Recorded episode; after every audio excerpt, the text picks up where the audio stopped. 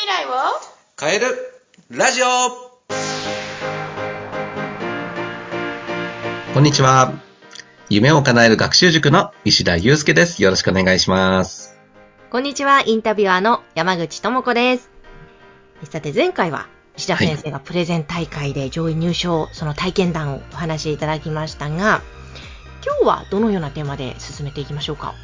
そうですね。あの、まあ夏休みね、ちょうど、まあ、終わりぐらいになるのかな、になってくる時期だと思うので、まあ、将来のやりたいことを、ま、見つける方法っていうところで、ま、将来のことを意識したね、あの、ところの話をできたらなっていうふうに思っております。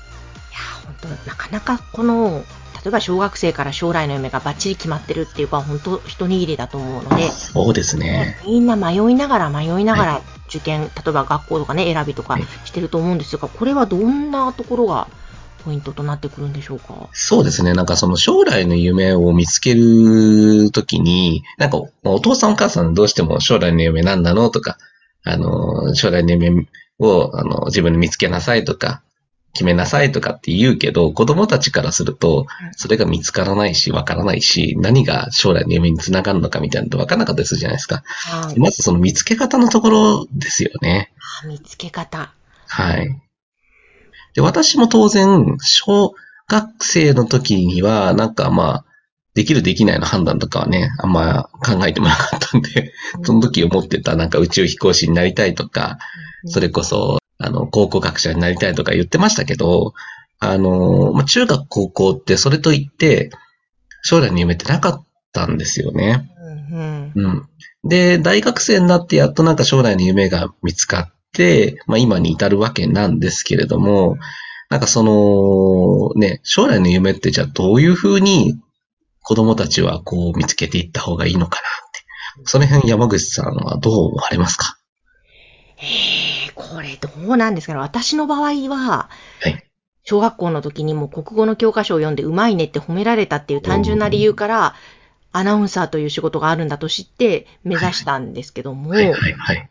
何ももしなかった場合って、ま、周りの大人を見たり、本当限られた自分が関わってる大人を見たりとか、はい。ドラマの影響とか、なのかなですね。なんかそういうところでヒントを得るとかなのかななるほど。いいですね。いや、もう素晴らしいと思います。うんえっと、そうですね。あの、得意なことっていうのは、まず将来の夢につながりやすかったりしますよね。山口さんが国語のね、読む読んでるね、教科書を読んでるところが褒められて嬉しくて、それを目指したっていうところもそうですし、あともう一個は苦手なこと。はい。私はあの苦手なことが将来の夢になってるんですね。そうなんですね。塾なので勉強得意になったのかなって思いきや、意外に塾の先生たち、勉強が自分があんま得意じゃなかったっていう人も多いんですよ。へよくよく考えるとですね、勉強が得意っていうふうに自分で言える人たちって学校の中でもトップ10に入ってる子たちなんですよね。うんうん。で多くの子たちは勉強そんな得意じゃないなって思っているので、ね、そういう意味では、私もその勉強があんま得意じゃないと思っていた人の中の一人、あの中の一人ですね、うん。になってました。で、実際にその勉強が苦手っていうところを、まあ、私の場合浪人してますけど、浪人して大学受験なんとか合格して、で、大学行きながら塾の講師始めたんですけど、はい。うん。なんかその、自分よりも、こう、勉強に悩む子たちとかっていうのが、こう、目の前にザーっているわけですよ。はい。で、そうやっていく中で、なんかこう、自分が勉強が苦手だった時の、こう、どこで引っかかりやすいかなっていうのがやっぱわかるわけですよ。ああ、うんうん。こういうとこで引っかかるだろうなとか、あ、こういう風なことができてないから、定着につながんないんだろうな、っていうのが見えてきたんですよね。はい。で、それを教えてその子たちの成績が上がると、すごいやりがいを感じたっていうのが私の、まずスタートだったんですね、塾講師の。うん。うん。なんか、まさに苦手だったところの経験も生きているし、っていう。そうですね。苦手だったところが、ここだろうとか、ここになるだろうとかっていうのは先回りできるところはあったんですよね。へやっぱり生徒から分かりやすいとか言われたりとかすると、あ、ちょっと学生なんで調子に乗っちゃう。調子に乗って、あの、もも楽しいと思っちゃったわけですよね、そこでね。大学の勉強よりも塾のアルバイトの方が面白かったですからね、当時。そうなんですね。いや、でもそうか、そういう苦手なところにも実は才能が潜んでると。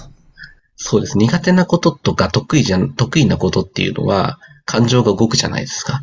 はい。でも、中途半端な、こう、別に普通のことって、あんまり揺り、揺れ動かないんですよ。だから価値観につながっていかないわけですよ。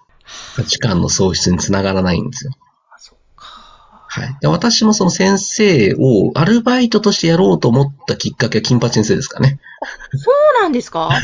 金八先生好きで昔からよく見てたんですよ。うん。で、あ、すごい生徒となんかこう、信頼されてとか、なんかこう、関わっていく姿、なんかすごいいいなとか思って、塾の先生ちょっとやってみようと思って興味ですかね。へえ。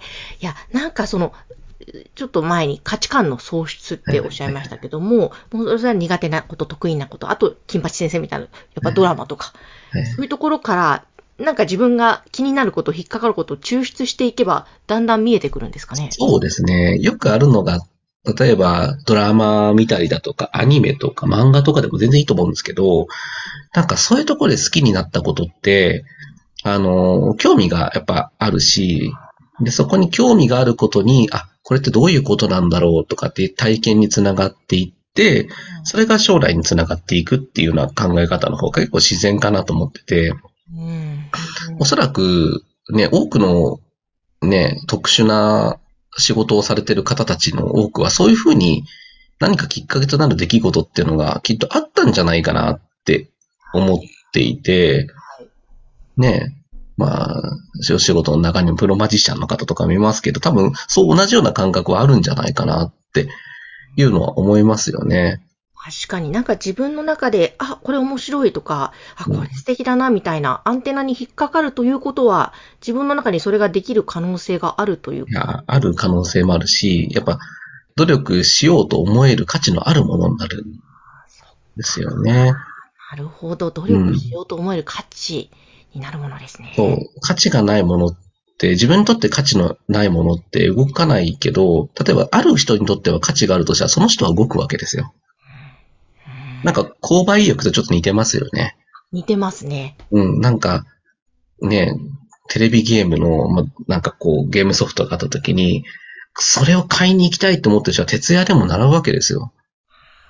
でも、別に特に興味のないと思ってる人は絶対行かないじゃないですか。うん。うん。ってことは、なんか価値のあるものに出会うっていうところを、ね、まあ、私はよく言ってるのは人、本、旅って言ってますけど、人から学ぼう、本から学ぼう、旅から学ぼうって言ってますけど、はい。そこの中に、なんかそれこそ、まあ、本だったら、まあドラマとかね、アニメとか、漫画とかもそれも本に含まれると思うし、いろんな人に会ったりするとか、ね、っていうのも大事だよってことはよく言っておりますね。かに、本当ですね。人との関わる中で見えてくるものあるし、やっぱ本から学ぶことももちろんそれは多いでしょうし、あと旅もそうですね、確かに。研ぎ澄まされますしね、五感が。はい。行った先に何かがあるかもしれないですよ。ああ、本当だ。やっぱり、動くことですね。どこも共通しているのは、そうですね。うんこう世界が広がると、広げると言いますか。動くって行動することはめちゃくちゃ大事ですよね。ので、なんかどうしたらいいのかわからないという場合は、ちょっと本読んでみるとか、もはいう映画見るとかでもいいんでしょうし、何か動いてみると、で、その自分の中の価値観を育てていって、そうするとこれだなっていうのが見つかるのかもしれない。はい。そうですね。いやーぜひちょっと何か将来何したらいいのかわからないという悩んでいるお子様、お子様お持ちの親御様は参考にしていただけたらなと思いますね。はい。はい。そして、あの、石田先生の塾ですね、夢を叶える学習塾、トライアングル個別学習塾ですが、こちらのホームページ、番組の概要欄に掲載していますので、ぜひそちらからお問い合わせいただきたいと思います。石田先生、今日もありがとうございました。ありがとうございました。